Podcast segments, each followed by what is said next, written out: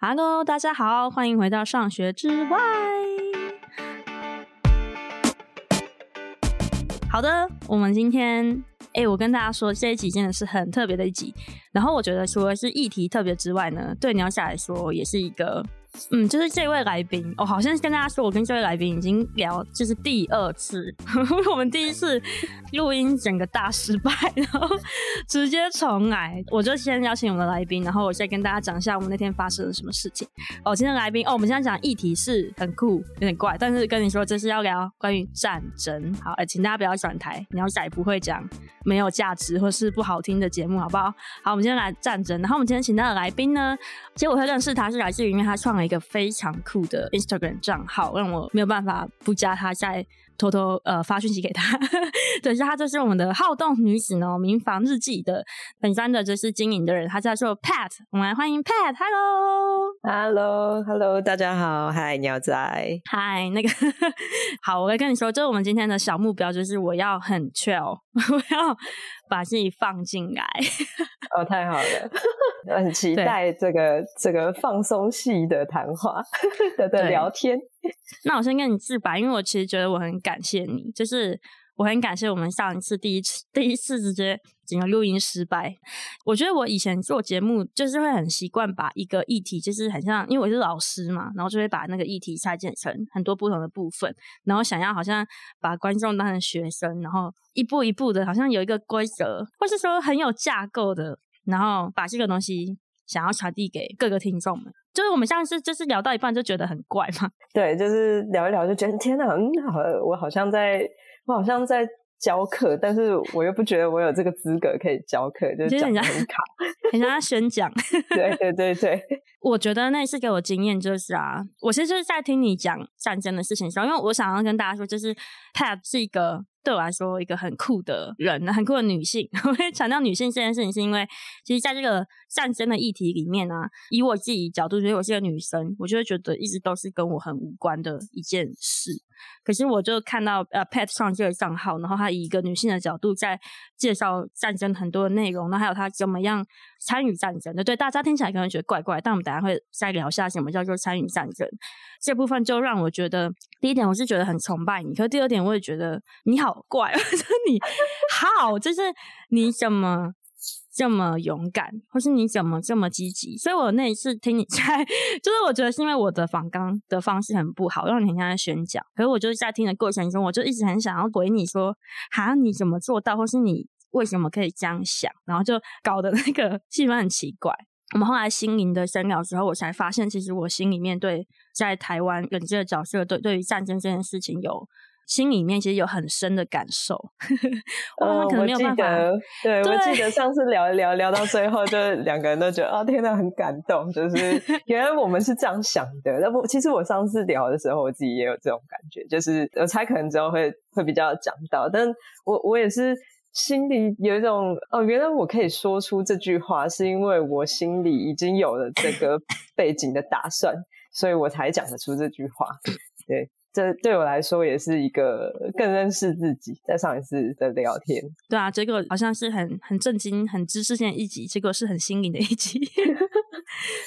对对对，然后我后来就立下一个目标，就是我在那次跟你聊完之后的录的每一集啊，我就想把自己放进去，我就想要，对，我就想要把仿仿纲什么那个知识结构都丢掉，我要把自己放进去。所以我就做了蛮多尝试，我不知道是好还是不好，可是就我想要做这样的事情，如果没有你，我就做不到。对，所以我很想要感谢你。好，那我们今天就来进入，就是我们今天聊的主题，就是关于战争这件事情。其实我今天最主要目的还是这句话啊，就是。嗯，我其实想要请 Pat 稍微介绍一下，说，嗯，其实如果如果大家有追他的 Instagram 的话，你会看到他现在做了很多事情，然后是一般人不太会参加，尤其是女生不会参加的。然后我觉得就是 Pat，其实你可以，嗯，稍微分享一下。然后我其实这集想要带来的一个中心的一个目的，就是想要问你说，你到底为什么可以成为这样的人？然后就是会觉得我其实很钦佩你，然后我就想要知道说你到底是怎么思考，然后我跟你有什么差异这样子。这个其实也不用很钦佩我，这样讲，我就压力很大，心虚起来。没有我，呃，那我先自我介绍一下。好，我是 Pat，然后我主要在经营的 Instagram 的账号，主要是分享一些民房和新房上的知识，然后还有就是我如何训练自己变得更强壮，不管是在身体或是心理上。那其实这个账号的主轴是。呃，因为我自己原先是很喜欢运动，然后我最常从事的就是三铁。那这个运动的精神里面，这三铁的精神是呃，有一个精神叫做把训练融入在生活中，然后就是说训练就是生活，生活就是训练。然后听起来很苦，但但其实听起来很苦。对对，然后但但铁人都是就是很很喜欢受虐，就铁人通常都乐在其中。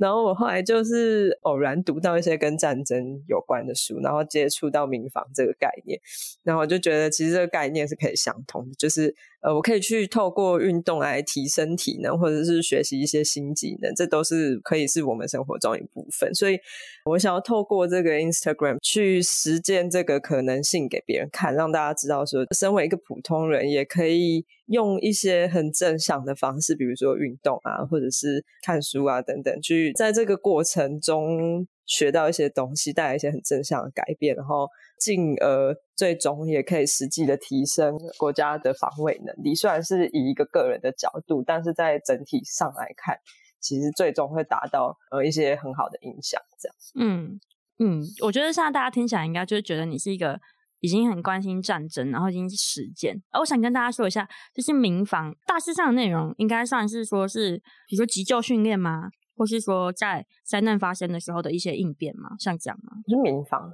呃，民防这个概念就是它是讲民间的防卫能力。那民间的防卫能力就是在，比如说你居住的区域，好了，是呃，讲我们讲一个社区，好了，它发生一些天灾人祸的时候，就不管是真的是战争，或者是比如说地震啊、倒塌、楼房倒塌这种大型的。灾害的时候，你这个地区性里的人民要怎么自己保护自己？这个是民防，嗯、所以它其实不只是在讲战争，它是它很实际的在讲，就是平时你在防天灾，这也包含在里面，或者是一些治安上的 维护等等。嗯，所以那个像那种防灾演习，或是那个什么万安演习。防地震演习也都类似是民防的一部分吗？对，其实民防是有一个民防体系，然后台湾有个民防队的组织，然后这个民防队的组织它它有分四种啊，但我简单的讲，就是其中有一个 跟跟一般就是我们这种住在你这些 city boy、city girls，对对 对，通常这些在。城市里面的人会最主要碰到的组织就是县市政府下的民防大队，哦、然后这个民防大队它是它有点像是自工性质哦，是哦，对，就是是一般人民去当自工，呃、对，不是不像是。像消防队是受训，然后是职职业这样子。你讲的，你讲到一个很有趣的点，就是 呃，他的确是一般人民去当，然后嗯、呃，就是这个民防就是作为一个如果在发生灾害的时候帮忙应急的角色。嗯、但是呢，为什么很有趣？就是因为这个民防体系到了现在，它其实变得有一点涟漪性质，就是它，比如说。我可以讲这么具体吗？就是比如说台北市，哈，台北市一个一年会编列在这个民防组织里面的预算是六千万，嗯、那里面会有两千万拿来联谊，然后只有一百七十万拿来做训练。怎么觉得很像大爆料啊？就是也没有啦，就是就是其实有有人在写一些这个文章，但总之就是这个、啊、就是现有体系里面就有民房这个东西，所以民房的概念大概是这样。嗯嗯嗯，可是现有体系的民房其实做的并不好，就是因为大家没有什么在解严以后是没有什么。这是对于国家安全的忧患上面的主要的考量，嗯、所以后来就在这个民防方面就，这个体系好像就没有在，嗯，就没有一个动正常的运作。所以我觉得也不能完全说是这个体系呃，好像自甘堕落会怎么样？可是我觉得这有点是我们的人民的习惯和风气，其实对这个东西没有意识的时候，其实就会很难在一个国家里面真的让这件事情实现。我觉得啊，就是我们很多议题，如果普遍的公民没有一个意识，那那个东西就会慢慢的比较萎靡，其实是还蛮正常的一件事情。对啊，哎，那我很想问你，就是因为我刚刚是在听你介绍嘛，然后我觉得还是会想要怎么讲，就是来讲一下我们自己的故事，就是关于你什么时候开始 care 战争这件事情，我觉得还蛮需要讲的。嗯、因为我自己的感觉是，哎，其实我认识你之后，然后嗯，我就有去在我身边的朋友圈，我也有就是聊一些战争的议题，但我不是直接聊，我可能是在我的挚友，哎，去挚友里面去讲我的想法，我就会开始发现我一些朋友就是。给我的回应就有点像我们之前聊过一样，让我很惊讶。就是可能他们对于战争就是会有一种我不可能参与，然后如果战争发生，我就是躺平 那种感觉。然后像比较极端，就像你之前说的，他我有朋友说一样的话，反正战争一发生，我就要自杀。哦，像那时候很 shock，可能我想说，哦，Pat 说的事情发生了。对啊，因为大家不知道怎么对应的时候，然后又一下就会想到那个很很惨烈的结果，对，所以就不知道怎么对应，很容易就会用这种就是直接放弃的方式对应。嗯，那你有过这样的时期吗？我没有想过。自杀这件事，但我一开始的确哦，好，我讲一下，我开始关心这个议题是去年的十一月，然后那个时间点，其实那个时间点有点奇怪，我就是刚好读到一本书，就是范朝老师的书，然后、嗯、被迫一战，呃、就是 Pat 介绍我的启蒙书。对，就是我就是刚好读到，我我我现在已经有点想不起来为什么那时候会读到这本书，但总之就是看了这本书之后，我才那个时间点，因为连俄乌战争都乌俄战争都还没有爆发，对，所以所以那时候真的完全无法想象，但是从书里就是有感受到台海有这个可能会发生。这样的事情，然后我就开始跟我男朋友聊天，我就跟他说，就是哎、嗯欸，这本书写了什么什么什么，然后我男朋友就就回应我说，哦，对啊，如果现在中共打来的话，我就会第一批被抓去当沙包。嗯，然后我听到的第一个时间的感受是，就是我从来没有想过他有可能会从我的生命里消失，然后是以这种方式。嗯然后，但但我也理解，就是如果真的发生这样的事情，他是别无选择，没有人有选择，就一定这样的事情一定会发生。那我我就心情很低落一阵子，就走在路上想到这件事情会有有眼泪流下来这样。但是后来大概就是过一段时间之后，就慢慢觉得，如果他真的要去保卫国家，发生这样的事情的话，那。呃，他为这个国家付出他的生命，那我也要能够做点什么。就我不能，嗯，不能，啊、不能他付出他的生命，那我什么都没有做，这样。所以你男朋友的回答其实有影响到你，对。但而且，嗯、其实我男朋友这样的回答，我相信还蛮多人都会以戏谑的方式来讲。就是戏谑的方式来说啊，我就要被大家拿去当沙包。对，但是我觉得我男朋友的在回答这件事的时候是，是他他的态度也有影响到我啦。就是他是以一种这件事就是要做啊，嗯，他很坚定，他就是心里知道，就是我我我，这他会这么做的那感觉。对，就是他不是以戏谑的态度在讲这句话。嗯，就让你更冲击，但也让你更想跟他互相吗？听起来好像也还好，就是，呃，怎么样？嗯，总之就是他是这个态度，所以我的态度就会跟他比较比较比较相像，但是我也没有到很冲击。嗯、就我们两个对这种，嗯、呃，对 这，这这怎么讲？就是我们两个。对这种公共事务上的态度都还蛮一致的，所以只是我没有想过这件事而已。哦，所以这是你的起点。对，然后就过了一年，哦，呃，然后你就变成像这样。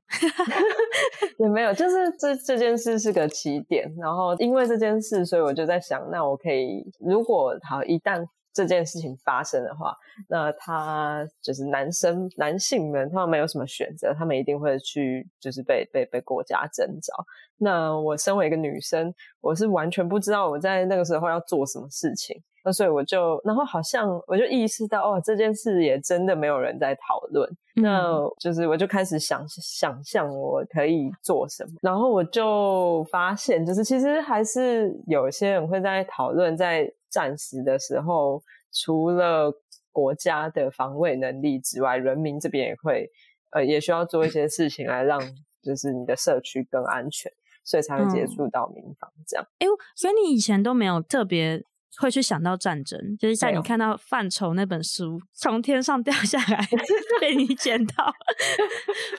嗯，没有哎、欸，真的，真的很很正常吧？就大家几乎都不太会，不太会主动去想这件事。哎、那我想跟你分享啊，就是我自己在我一九年在海外嘛，然后我觉得其实，在海外的时候会比较，嗯，我觉得可能就是你自己在国外是少数人，就是台湾人不多，然后可能又会常遇到 中国人吧，然后反正你。会有点到一个小小的国际世界里，你会开始比较会去想台湾的位置和定位。我觉得好像有让我比较有危机感，会让我觉得，我觉得嗯，我觉得出国的时候会有这种感觉。对，然后你会省省思，就是自己国家的跟的状态。对对对对，然后其实那就会开始更关注关于就是中国跟台湾的一些消息，然后我觉得那个都是。真的有一个感觉是越来越担心，越来越担心，就是一直觉得很好像越来越紧绷，越来越紧绷，那感觉我是很有的。但我不知道，就是如果是在台湾的你们 有没有一样的感觉？但我现在在国外是越来越越来越紧绷，然后就是常常只要中国有一些又是想要武力打台湾的这些消息出来，他们放这些风声，其实我都会很激动，我心里就会很气，我就觉得告北更小，很尴尬，就是就觉得哎、胖虎哦，就是。觉得没有，对，就觉得很没有武德、很没有道德的那种感觉。然后，其实，在乌俄战争发生的时候，我的心情非常非常的低落。可我觉得我的状态跟你完全不一样，就是我其实是比较绝望派的。我觉得那个低落是完全出自于就是那种很深的恐惧，就我会想到好多我的家人，因为我是打算回台湾的，因为我真的很爱台湾。就是到到美国之后，发现自己是超台的人，然后。然后就会一直觉得，完了，我以后的未来好像要被某一个高保给毛诶，就是五高博更博更小一些养，就是让你 毁掉。你知道那感觉，你就会很气，你就会很难去压抑你那个恐惧的感觉。然后无论是你的未来，然后你的家人的生命，然后我就会觉得，我天哪，就是。我觉得就是你在海外的时候，会常常会对于敏感议题，你要一直做准备。哦，就是你可能就是会被问到，或是你就是会进入这些敏感的圈圈。对，然后我就对，然后我就会越来越觉得，Oh my God，就是我没有办法冷静，好像说什么哦，你要你要什么理性的讲，我就我就会内心真的发现内心觉得说，就是有很多的那些论点，你都是拿我家人的生命在开玩笑，你在拿我。所有朋友的资产在开玩笑，然后你跟我说你们很理性的讲这件事情，你们觉得打台湾没没事，或是你们觉得武力统一合理，然后我就觉得就是你知道你在拿我的生命在讲这件事，然后我才发现说哦，我现在对这件事情是非常有很大的心理上面的，就像跟你说的，所以我上次变得很尴尬，就是因为我心里其实有很多的情绪，对，了解，对，在里面，我觉得在海外的人的心理状态真的会比较。容易被这件事影响，然后，呃，而且我觉得第一件事，你刚刚说就是到了美国之后，发现自己很爱台湾。我觉得就是我也有从我也有从我就是去美国的朋友那边发现，就是他们到了美国之后，很多台湾人都会觉得，呃，好的，中共有打来，我就什么，我就移民，就是我就逃走。但但你不知道的是，其实台湾这个社会是。它除了是你的家之外，它真的是一个你到别的地方不会再比这个地方更好。就是你有你有这个感受是吗？我也有这个感受，就是 就首先你去。去别的国家，你就是次等公民，这是无法改变的事实。因为就是你就是移民到别的地方去，你就会成为少数。然后再来就是台湾这个国家，当它是一个你自己在建立的国家的时候，你就有那个动能，或你身边的人会有那个动能，想要去让这个地方更好。所以台湾这个地方是真的有很多人在想要让让它更好，虽然。上媒体上就是经常讲的不是这个样子，对 对，哎、我我很同意你说的，就是我觉得有时候就是出来，因为我想先跟大家打一个广告，就是我最近在做一个鸟仔的美国故事，然后它里面是比较呃讲了很多我在美国受到的一些冲击和挫折，但我不是要跟大家说，我我不想要绝对的说到底哪个地方比较好，但我只能说我 prefer 台湾，或者说我这个人适合在台湾居住。这件事情，然后我就说，我就是人生发现说，移民真的是一件很难的事情。对，就是不是你想那么简单，不是你存够了钱，嗯、或是你在那边薪水很高，就是简单的。它会有你的整个文化、你的很可能语言啊、你的交际，整个全部都会转换，然后你。熟悉的东西直接被抽离的时候，你真的不确定你能不能在这里很快乐的生活下去。对，我就打个广告，然后这个系列呢会继续出下去。那你们可以，如果你们想要了解移民，对，你们想了解可以去。哎，EP One 已经上线，大家可以去听。我很想听，因为我以前也觉得就是啊，比方说欧洲很梦幻呐、啊，就是那个地方生活真、嗯、生活在那个地方生活的人，就是每天在一个漂亮的环境里面。但我之以前也是，就是有一段时间在欧洲当教。换学生，然后就会看到很多，因为欧洲这个地方又是有很多移民同时生活在那边，嗯、所以就会看得出来，就是当你身为一个不是本地出生的身份，在那个地方其实是很辛苦。所以我很想听，嗯、期待期待你的新系列。结束就去听 EP One。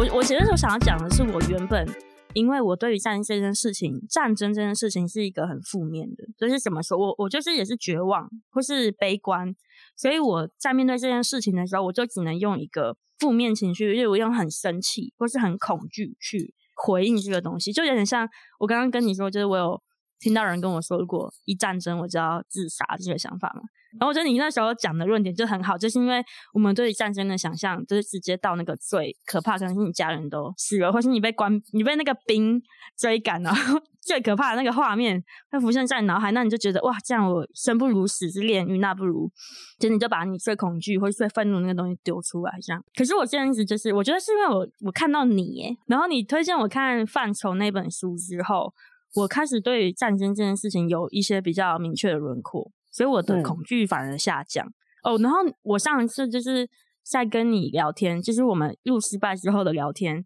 然后我其实就有问你一句话，你好像跟我讲了很多你在做的事情。然后我听完之后，我就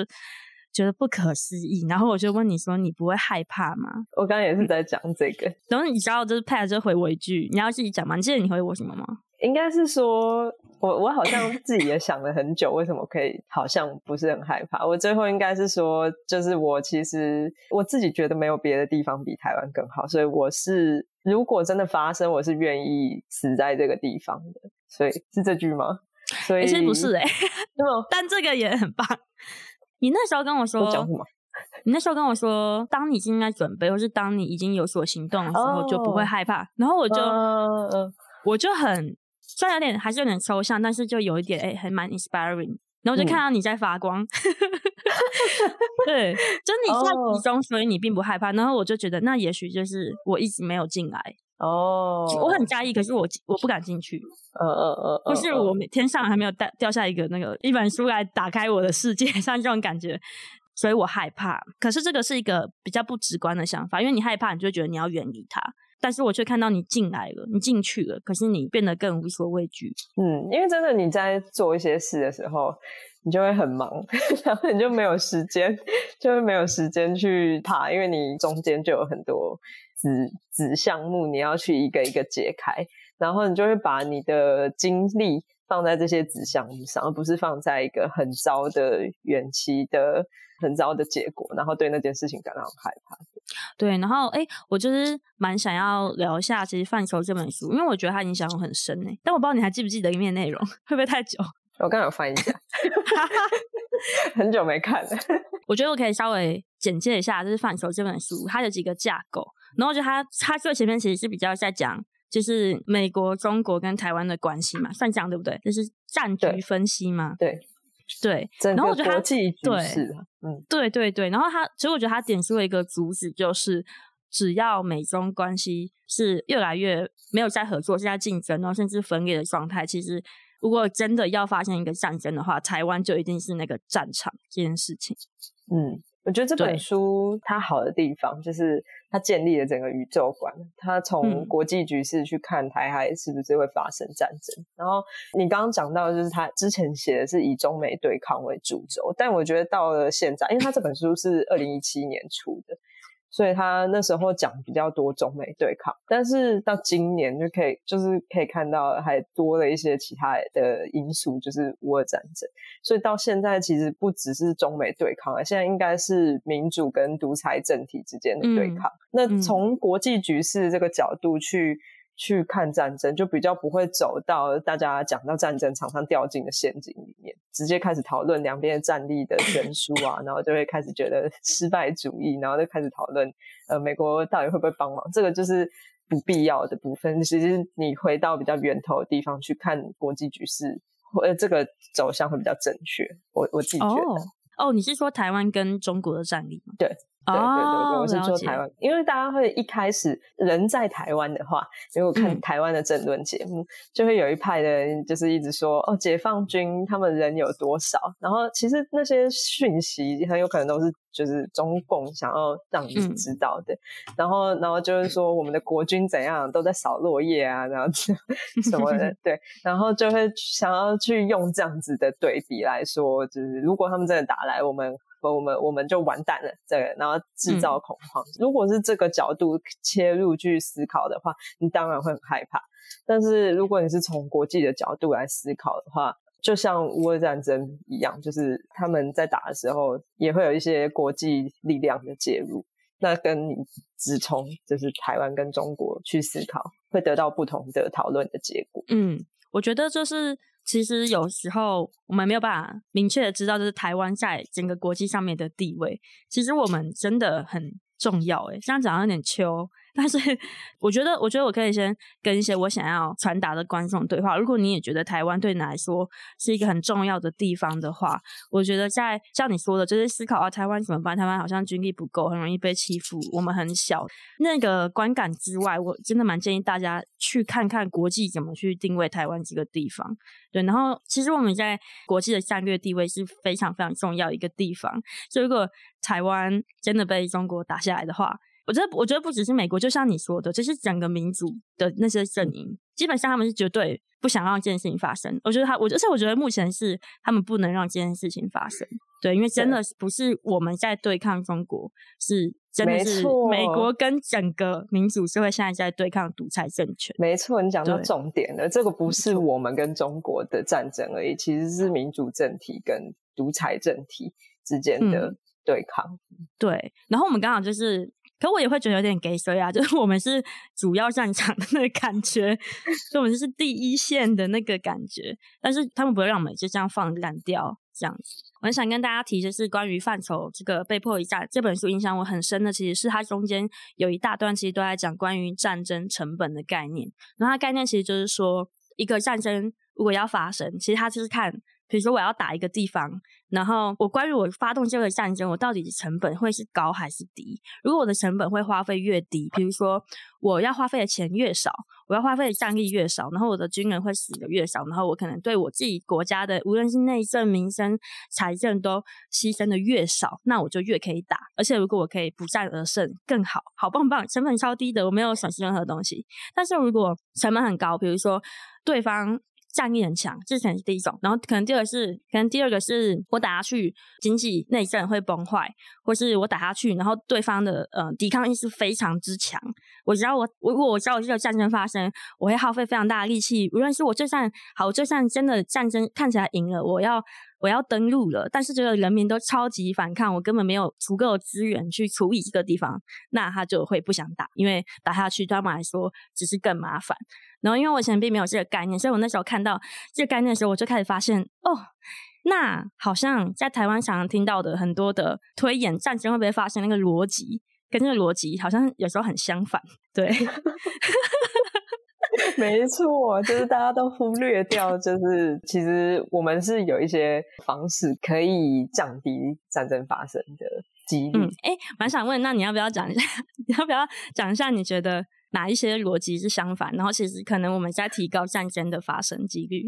我想一下，降低成本的感觉。哦，好，首先呢，就是台湾有一派人会经常说，因为我们就是战力比较薄弱，所以呃，我们在碰到人家这么这么强盛的时候，我们的可以做的事情应该就是直接去配合他们啊。所以比如说奥运的时候，我们就。被人家要求说，我们就叫中华台北。然后他们他们可能就会说，而且等下我要补充一下，英文是 Chinese Taipei，对，是对 Chinese，谁知道那是中华？没错，你可以继续，可以继续。好，就是对人家来说，搞不好是中国台北，就真的是搞不清楚。没错，然后比如说，好，比如说奥运的时候叫就是 Chinese Taipei。然后再比如说，裴洛西要来台湾的时候，就不要让不要让他来台这件事情是破坏我们和中国的的协议。那这些事情都是在降低台湾在国际社会上的能见度。那降低国际社会上的能见度，当你台湾真的有可能会发生一些危机的时候，你会获得的援助就会比较少。但是反过来说，对中共就是，然后你台湾根本没有在抵抗。所以我，呃，我要说什么，你们都会配合。那真的到有一天，他觉得，可这件事情甚至不是台湾自己，不是台湾自己，嗯、去挑衅会决定，而是比如说有一天，中共他们中国社会里面，他自己的社会压力高涨，比如说他们现在疫情做很烂，然后清零政策导的民怨四起，然后他们需要有一个焦点去转转移国内的压力的时候，他就可能发动对台湾的攻击。然后让大家就是呃觉得哦，我我们的政府现在就是拿下了呃走了漂亮的一局，就是拿下了台湾，这是有可能会发生的。因为然后因为你台湾又没有在抵抗，所以他做这件事情刚好可以完美的就是转移他国内的压力。嗯，诶，其实刚刚我觉得 Pat 讲很多都是关于那个台湾的国际能见度。然后我觉得是在国外真的非常有感，可能在比较久以前一点是，在我们以前的认知就是会觉得说，哦，外国人听到台湾都会说啊，台湾这样嘛，对不对？那我觉得其实这不是一件很好笑的事，诶，就是以台湾现在的处境来讲，如果台湾的国际能见度还那么差的话，其实就是就像 Pat 说的，当我们遇到危险的时候。谁要保护你？那虽然说，我觉得我是想要补充一些逻辑，我就是爱讲，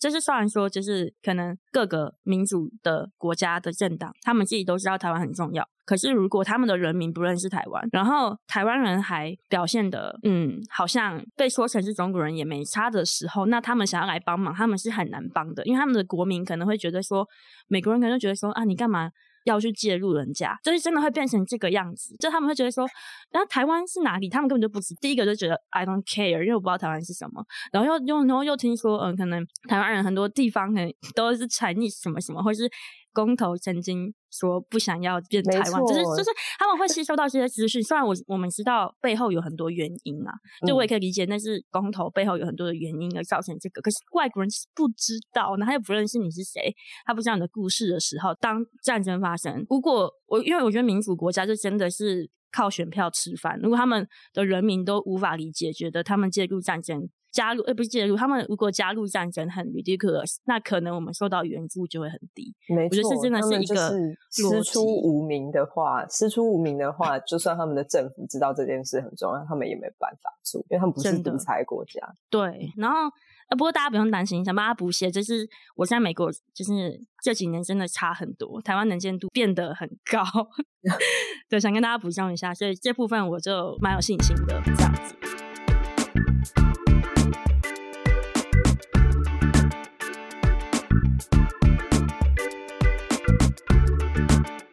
我这边想跟 Pat 聊一下，因为我觉得战争成本这件事情有很多的面向。哎，我其实最近有很多的感触，哎，我当然可以跟你讲，就是我觉得战争成本这件事情，其实面向比我想的多很多。就是除了我觉得刚刚那一 part 你提到很多的，有点像认知作战嘛，就是你前面提提过的心防，可能很多观众不太知道心防的概念，对，你要介绍一下吗？就是来宾要介绍一下。心房的概念就是对方会试出一些讯息来想办法让你就是直接放弃抵抗，或者是说你干脆就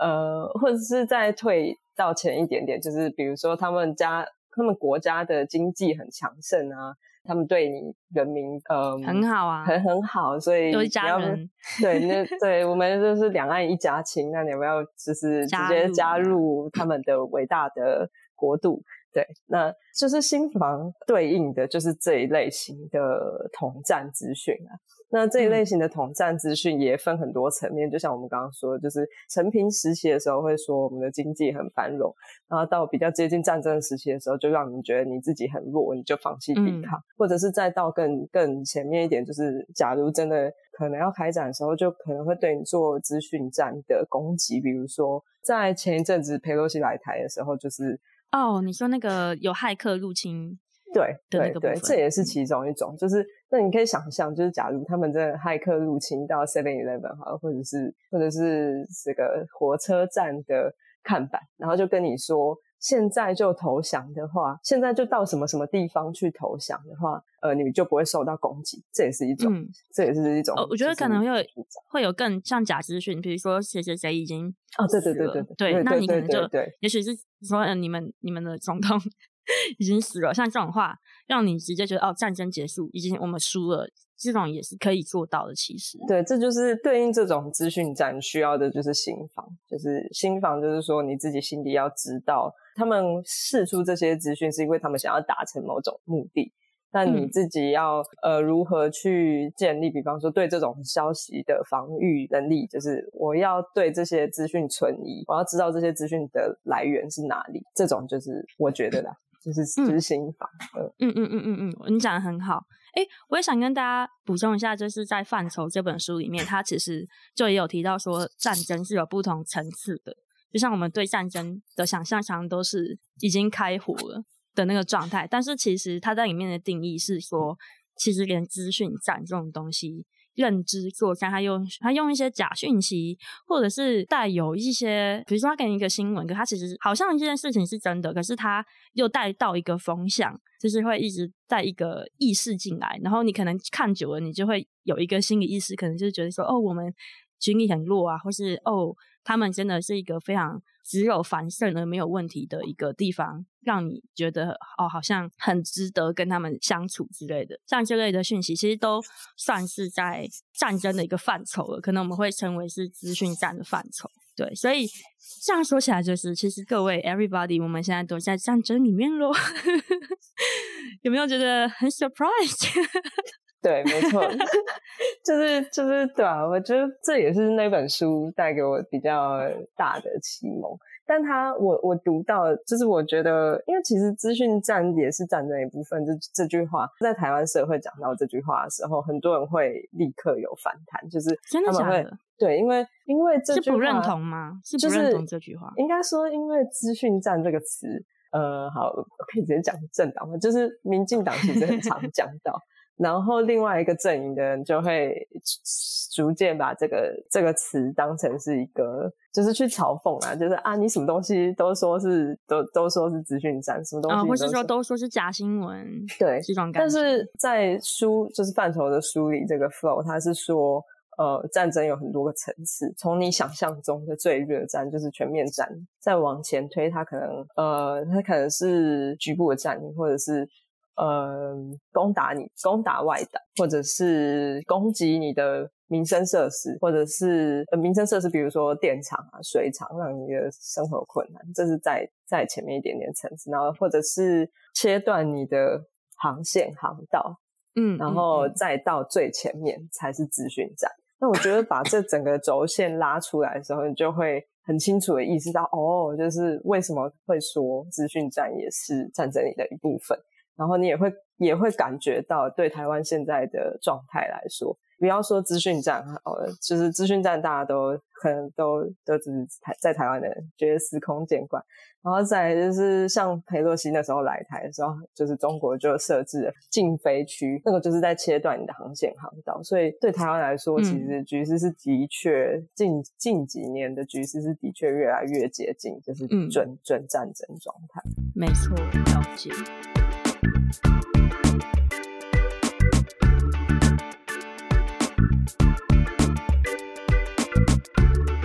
啊，哎，那 最后一趴，就是我其实很想跟 Pat 去讨论说，如果我们是一般人，我们到底可以做什么？然后，我觉得你做的事情是很进阶的事情，就是你，我觉得像你对我来说很难的，就是你可能体能很好，对我来说很遥远。对。但我在努力想要改变这件事情。对，不过我我觉得我自己有一些。可能以我自己身份角色，我开始有一些比较明确的地位，呃，明确的定位，去知道说我可以怎么，可能可以怎么样稍微去，就像我说的，可能让一些他们的战争成本提高这类的事情。对，那、嗯、我想说，你会不会想要分享你的想法？就是说，如果有一些听众听了说，哦对我你说的我都知道，而且我也知道啊，战争可能会发生，然后 那个感觉，可是他可能是，嗯、呃，也是比较还在一个比较悲观的一个阶段的时候，他们不知道自己。呃，人民对于战争其实是很有影响力的一个角色的时候，因为我是觉得自己很渺小。那你会觉得，以你的立场，你会觉得可能我们可以做什么事情？嗯，我觉得先从先从一个大家觉得呃，好像跟战争真的最有关系的点来说，好，就是比如说战争发生，假如啊，假如真的热战发生，好。那一定会有很多人受伤，那会有很多人受伤的时候，你就需要去紧急处理他的伤势。那所以现在台湾就有一些这种民防团体会去推这个急救的课程，你可以去参加一些急救课程，然后获得这些能力。那万一有真的有事情发生的时候，你就可有能力可以保护自己身边的，至少身边的家人，你就有办法保护他。比如说他在这中间就是受伤了，然后流了很多血，你怎么帮他止血？这就是一个很实际的、嗯、的方式。所以，比如说，我觉得这种就是救护方式，你可以去学一些基本的止血包扎或者 CPR，这些现在都已经有课程可以上。然后再来就是再往前推，因为其实不是每个人都有这个时间，然后嗯，或者是意愿去参加这种课程。但是再往回推一点点，其实嗯、呃，比如说你自己原本家里。其实除了战争之外，你还有很多潜在的的灾难因素。你可能可以在家里准备一个避难包，就像就是灾难发生的时候，你很快就可以带着这个避难包，然后它可以 support 你十几天的在某个地方存活十几天的需要。那这个也是一般人就可以做的事情，而且是很实际，就是不管就是。除了战争之外，在其他地方也可以使用到。你刚讲的，你刚讲的就是急救救护的，其实也是很实际，是也许像发生一些意外，啊、像不好的意外发生的时候，如果人民都会的话，感觉就是真的很实用啊，可以减少很多的伤亡。对对对，对，然后但是对，因为这些都是需要一些额外的准备。那我觉得，呃，再往前推一点点，假如真的我们现在所处的社会是一个有点混乱的状态，然后你需要大量的移动，或者是大量的就是大家互相帮忙这样的时候，你其实需要很好的体力、体能，其实是好，我会加油，我会努力。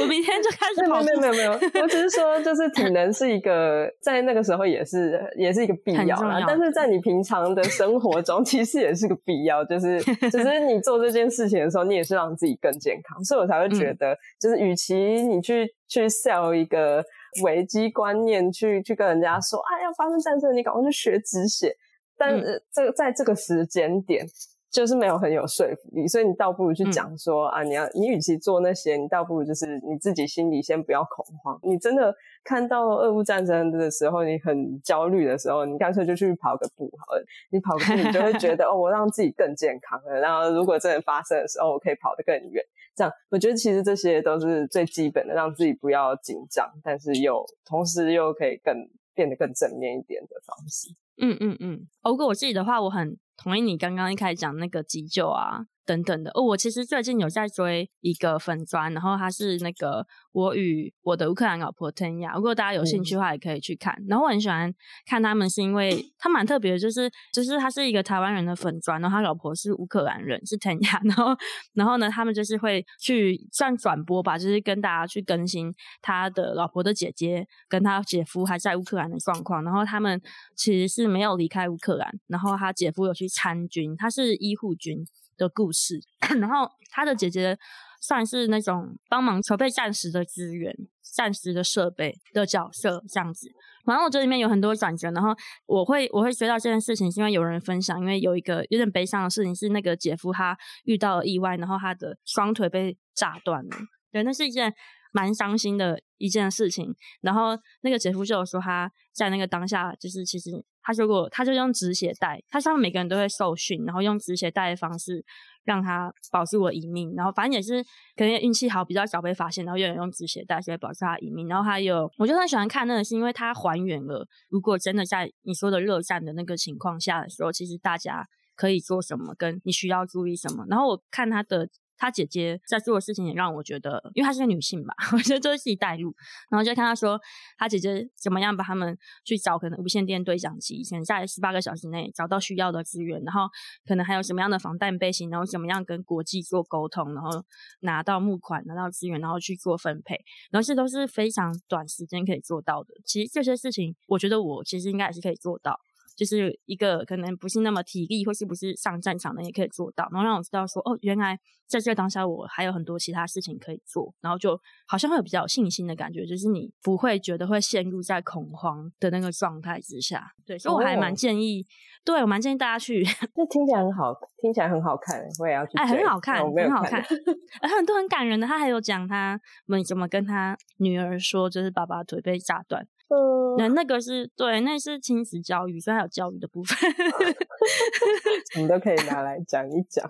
对，就真的很 touching。对啊，我觉得我心境有一些转折，就是我觉得我看了那个成本论之后啊，就是发生很多事情的时候，我会比较能够判断这个现在对台湾的局势到底是好还是不好。以前可能会觉得一些不好的事情其实是好的，那样的感觉。例如什么？对不起，我就不会不会不会，就是好奇。我想想看，就是比如说，我觉得很很直接的，就是就是我以前听到，就是中国的发言人，就是各种说出有点没有礼貌的武力发言的时候，然后还有他的那些频繁度的状态的时候，你以前就会一股脑的很生气。可是你现在的话，你就会比较容易知道说，他们现在的状况是在操作，或者是你会知道说，他们现在其实很紧张。真正消息是成本变高而逼他们必须这么做，然后其实成本越来越高。其实我现在可以去判断这些事情，然后当然就是我也变得很关注 关于中国的经济民生、整整等等的整体的状况。嗯、然后就是是多方资源，当然不是只看一个媒体。然后你看到这些状况，其实会知道，其实目前来说是成本是很高的，对。嗯对，所以你在种种之下，然后我觉得你就是带来这个信心，然后提升你对于战争现在到底是往容易发生还是往不容易发生的方向去前进，然后你还会去看国际间，比如说美国的反应，各个国家的反应，也就是开始可以让你去判断，哦，其实哦，我们现在得到越来越多资源，我们现在有越来越多的承诺，或者说越来越多的互动。然后我觉得台湾台湾人的角色就是你会知道，其实你是有一些影响力。然后我也开始去认识一些可能在西雅图在推广台湾的事情的人。其实你做了一点点小小的。推广台湾的事，让大家知道台湾很酷，其实都是在帮助台湾。其实我觉得做这件事情就会觉得很重要，然后就觉得哦，我比较对，然后我就觉得，哦，我其实我也有在这个战争的这个角色里，我像就是觉得我现在在一个战争的一个形态里，那我可以做什么事情，让台湾可能得到更多的资源，然后让地方的成本是提升。所以我觉得，其实大家都可以想想看，也许无论是你跟你身边的人，你看到一些推论的逻辑有点怪怪的时候。因为我知道这件事情不简单。如果你有很好的神力，比如说很信任你，可能你也有观点，然后你不要害怕尴尬，对，然后你有办法让他们可能不要那么的悲观啊、绝望啊，得到一些信心。然后我觉得这都是你都是在这个战争里面，都是你都做到了一份很很重要的贡献，嗯，这样子。嗯，我觉得你听完什么感觉？我觉得你讲的是是呃蛮蛮独特的观点，就是身为一个海外台湾人，然后。碰到这些事情要怎么去调整自己的心态，然后身为一个身边有很多对这件事情态度相对悲观的角色，怎么正面去影响别人，真的很厉害，很棒，很谢谢。我希望我可以向你们迈进，然后我希望可以让更多跟我之前一样，你很在意很在意，但你就是只能生气跟恐惧的人，你可以找到一个新的方向，慢慢往 前前进。没有没有没有 没有，你的就是传教之旅。你也是一个新的方向，我觉得很棒。就大家有可以每在这个对大家来说都比较局势批变，然后有点带有一些些焦虑的情况下，大家都可以找走出一条就是自己可以贡献的路。耶、yeah.！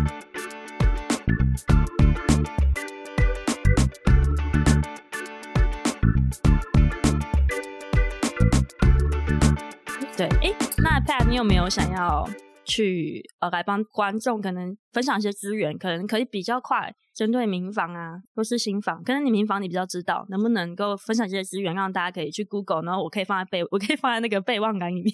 哦，资讯栏里面的东西。对，呃，台湾有一些对于新房上要去应对这个状况，就是之前我们有提到一些书是是大家可以先看的，就是首先是范畴老师的那本书嘛，就是我们前面就有聊到，然后再来就是有些人可能经常收到或者是。去读这方面的东西的时候，会接收到很多令人担心的消息，然后有一些其实可能是军事上的推演，然后推到最后导出一些很糟糕的结果，然后大家就会很焦虑。那面对这种东西，你想要知道它是不是谣言的话，其实有一本布马老师跟王丽，就是王丽和沈博洋的书。叫做阿贡打来怎么办？它是比较多在讲军事常识，嗯、就针对军事常识和谣言去破除的书。对，这这两本我觉得是还不错的书。这样，然后对于民房的话，因为民房它是个比较地区性的，就是它需要建立地区性，它实际上有人会那个出现在某个地方，嗯、所以目前。目前有相关组织在做的事情，都是在做一些推广教育，就是我刚刚讲到的，呃，救护方面的课程，然后或者是、嗯、你要分享名字吗？好，你要分享，呃、嗯，这个大家可以直接 Google 这些组织，有一个叫“壮阔台湾”他们的后盾计划，就是开了蛮多这种课。然后再来就是黑熊学院，他们也有在开课。黑熊学院可能大家就他们的名气比较大，比较大。我觉得对，他们在台湾，如果是在台湾的话，大家可能会听比较有听过。对，黑熊学院他们也有开一些课，不过目前为止，个开课的人数跟他们呃想要报名课程的人数就是呃很悬殊，所以他们的课很难抢到。对，然后。呃，还有一个组织叫做台湾民团协会，他们也是会开一些，比如说在。当地的可能是公园啊，说当地可能就是大安区，大安区的公园，这么高级的公园。呃，真的好像我我我我其实不太确定，说大安区还有没有其他区域。总之，他们就是想、嗯、想在一些地方的公园开课，去教大家一些体能的训练，还有同时也有那个急救的一些基础的知识。这三个团体是我目前听到比较多有在做开课的动作，但是呢，很不幸的。他们目前为止好像都在台北，还有高雄。啊、哦，对，所以如果是其他地区的话，可能要等一等，或者是可以自己去找找。嗯、就真的很有很有心的话啦，也是可以自己去找找，比如说一些急救相关的证照啊，或是对，但那个就很还蛮进阶的。嗯，对，哎、欸，很很感谢这些资源。我有些想跟观众说的话，就是。可能还是会，大家还是会觉得自己微不足道或不知道怎么办，然后是说啊，你可能不在台北、高雄，你没有办法那么快得到这些资讯。但我觉得今天做这一集，就像我自己在海外啊，我觉得我可以为台湾做的事情也其实没有想象中的好像那么多。但是其实我觉得我今天想做这一集，是因为其实我身边可以聊战争的人真的很少。我有时候有一些战争的感触啊，我就很想要，就很想要敲 pad 说，我都不知道找谁聊，就是。这件事情好像，我觉得可能在很多人心中都是有点脆弱的那一块吧，因为我也曾经是很脆弱的那一块，或是说聊了会让你心情不好，对。但是我觉得就像我前面说的，就是我觉得我经历一个转折，就透过了解，然后透过遇到 Pat，然后看书之后，让自己没有那么的恐惧跟。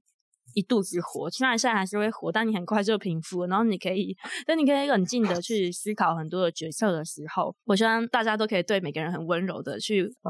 面对你这个恐惧，然后让我们展开一个空间，聊聊看你对战争的想法吧。嗯，也就是是最重要，就是当这个东西被讨论，当这个议题出来，就会有更多的想法啊、资源啊，然后也许，也许。我们的学生啊，小朋友也会也都会开始想这些事情，因为这是牵扯到所有台湾的各个族群都会遇到的。老人不是只有我们，老人、儿童、小朋友，对不对？青少年，那这些东西，像我有点 care 是像战争教育在小学没有，那发生了怎么办？他们很需要被保护，这些东西都没有被谈，我们真的还有很多很多都没有机会被谈到。嗯、对，所以我真的很希望。大家就是聊起来，真的 多越多的越多的讨论，对这些东西真的要去由公部门来进行一些改变的话，公部门都是需要呃有民意的基础，所以没错，呃大家要对这件事情有关注，而且关注要在一个对的方向，要知道从哪里开始问责，才会推动公部门，或者是说公部门才有这个名去真正的做出一些改变。嗯所以讨论是很重要的。对，没错。所以如果你不知道做什么，你就聊起来。虽然真的聊起来，你其实就很有贡献。你可能就是一个蝴蝶效应的翅膀，然后再改变台湾的社会氛围。这样子，这结尾有没有？嗯、这结尾有没有蛮励志？蛮励志的，赞赞赞！对对对、就是、对，聊起来是一切可能的开始。没错。好，那我们今天这集呢，我觉得就到这边。我觉得讲的内容蛮丰富的。我们可能聊范畴老师的书，哦，我们聊了我们自己的内心的状 状态变化，然后有听 Pat 这么已经我觉得蛮 involve 在民房这个这个领域的。就你已经参与很多民房之类的活动，有很很多基本的知识的一个人，我的偶像，对呢。对，然后在比对我的心路历程呢，还有我们关于介绍到底战争的定义啊，台湾的国际地位啊，然后还有关于像战争成本这一些的观点，我希望对大家都会有帮助。然后真的是很想要 echo，如果你是很在意台湾，也很在意战争的人，我都很鼓励你们尽量去讨论这些事情。呃，你的角色一定可以做很多事，比如说如果你是学校的同学，你可以办一个讲座啊，对，邀请。如果你是偏乡的，你就你就自己找个谁来这边讨论。哦，真的有人做这件事哦，啊、真的有人做，我有看。哦、我觉得很猛，就是他他在云林，然后还组织了一个六十几个人的讲座，然后把就是在开台北开课的人拉到云林去开讲座，就超猛，这是行动力。对，你也可以做这件事，所以我们都可以做很多事情，好不好？